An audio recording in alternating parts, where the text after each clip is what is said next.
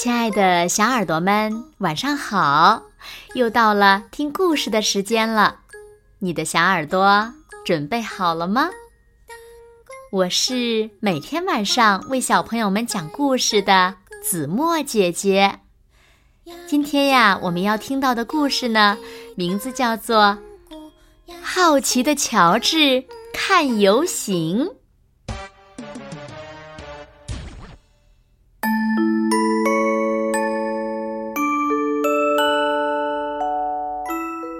这是乔治，乔治是一只可爱的小猴子，他总是对什么都很好奇。今天呀，他和好朋友黄帽子叔叔到城里去看节日游行。他们在人群中刚找到一个站脚的地方，广播就响了。黄帽子叔叔说：“乔治。”看来游行得过一会儿才能开始，风太大了，没法放热气球。我们去百货商店里等着吧。乔治和黄帽子叔叔在商店里闲逛，等着风变小。突然，一个奇怪的东西吸引了乔治。那是什么呢？乔治很好奇。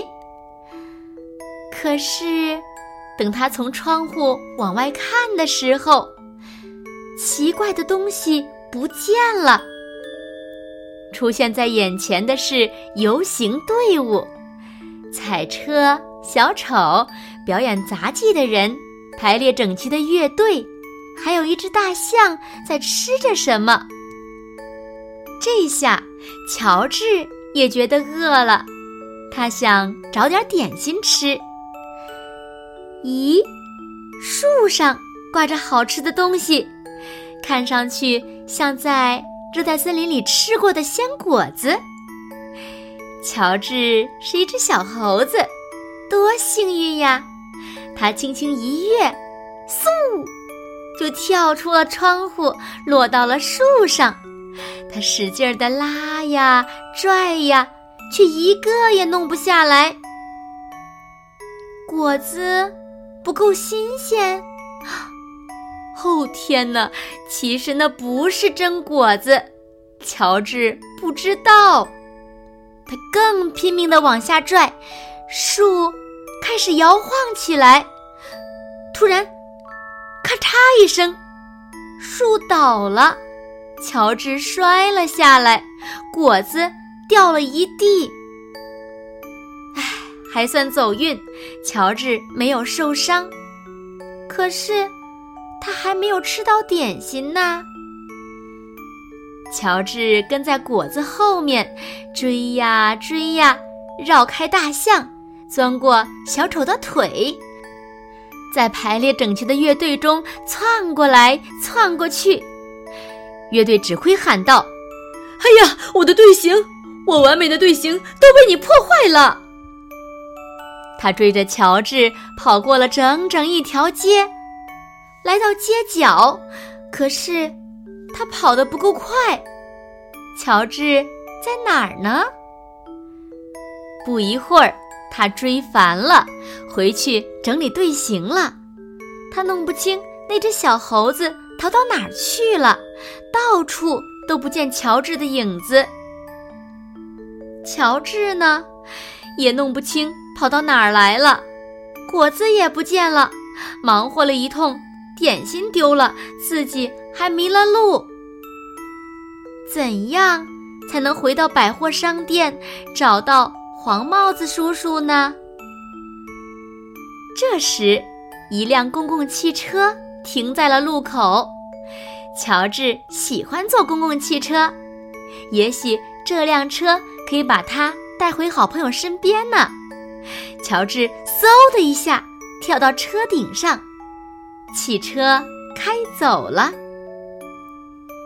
从高高的车顶，乔治能够看到周围的一切。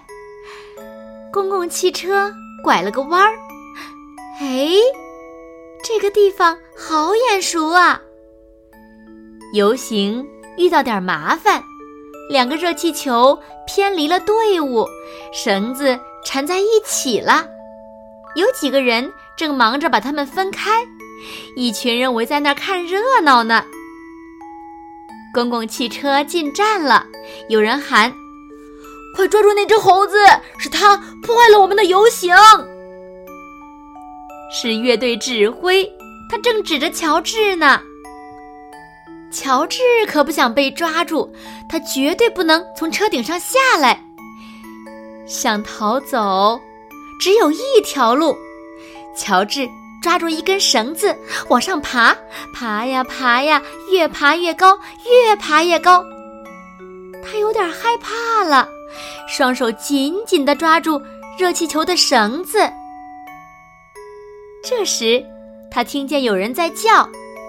乔治，原来是黄帽子叔叔，找到了他的好朋友乔治，太高兴了。黄帽子叔叔也很高兴。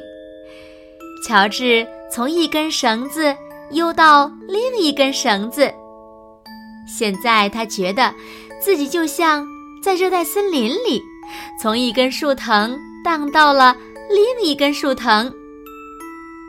有人在下面喊起来：“快看呐，那只小猴子在帮我们把热气球分开呢！”不一会儿，乔治稳稳地荡回了黄帽子叔叔的怀里。下面的人群欢呼起来，缠在一起的绳子终于解开了。乔治和他的好朋友回到街上，这时。游行正好开始了，乐队指挥呢，已经不生气了。乔治立功了嘛？市长也来找他，他说：“乔治，听说你大闹游行队伍呀，现在总算一切都正常了。你想坐我的车去游行吗？”热气球开始游动，音乐也奏起来了。乐队排列的整整齐齐，向前行进。瞧，率领整个游行队伍的是好奇的乔治。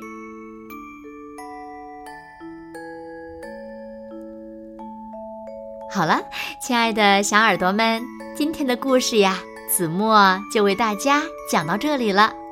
那小朋友们，是谁把热气球？解开了呢，还记得吗？快快留言告诉子墨姐姐吧。好啦，那今天就到这里了。明天晚上八点，子墨依然会在这里用一个好听的故事等你回来哦。你一定会回来的，对吗？那如果小朋友们喜欢听子墨讲的故事，也不要忘了点赞和分享哦。好啦，现在睡觉时间到了，请小朋友们轻轻的闭上眼睛，一起进入甜蜜的梦乡啦。完喽，好梦。